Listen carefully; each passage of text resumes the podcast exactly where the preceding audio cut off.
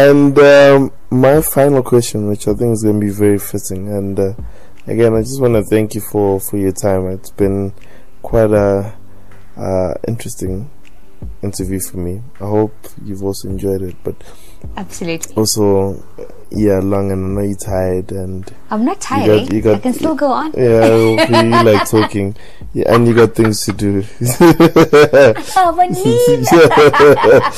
so I think it would be a question I'd like to ask, and where this comes from, and I'm not even trying to hug the spotlight, if you want to call it that. It's uh, from one of my books, leading on um, from your books that you're saying, Seven Habits of Highly Effective People. One of the habits that they speak about is obviously beginning with the end in mind. Um, simply put, it's almost like what do you want people to say about you at your eulogy, right? Which is not my question, you know. Uh, for me, why it's important is once you have the end, you can almost backtrack to say, okay, how do I reach that end? And you can do things now to, to live out that legacy that you want to live. Uh, but anyways, it's a l- long-winded way of me asking this question. Liz, now, you, I mean, you're 27 years of age. You've had a very fulfilled life. Um, different experiences, up and up, ups and downs, uh, corporates, starting new businesses, you know. Say for some reason that gets all wiped away. All your work, all your businesses, all your degrees, that does not exist. If it was like in a building and all burns away, the only thing you have is your word, right? So this is called the three truths you'd love to leave with the world. So I'd love to know everything's gone, your businesses and whatever. What are three things or three truths you'd love to leave with the world that are close to your heart? Oh, okay, that's hard. Um, one, listen to your internal GPS.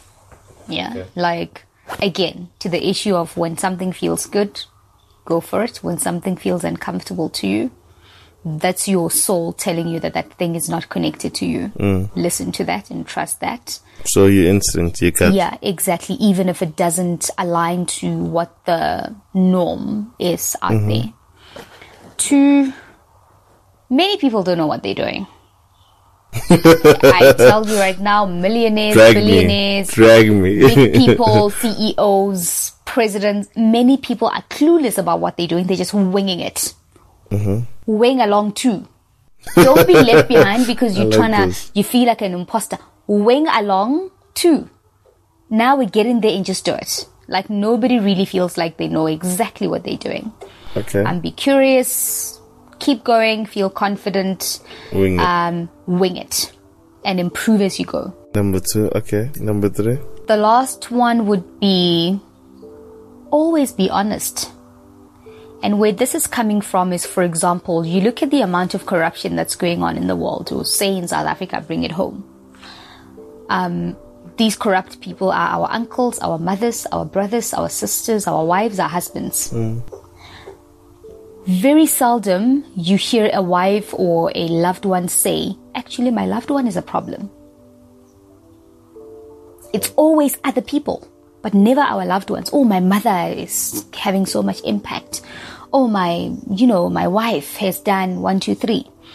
Even if we see they're shady, oftentimes we don't call it out because they're our loved ones.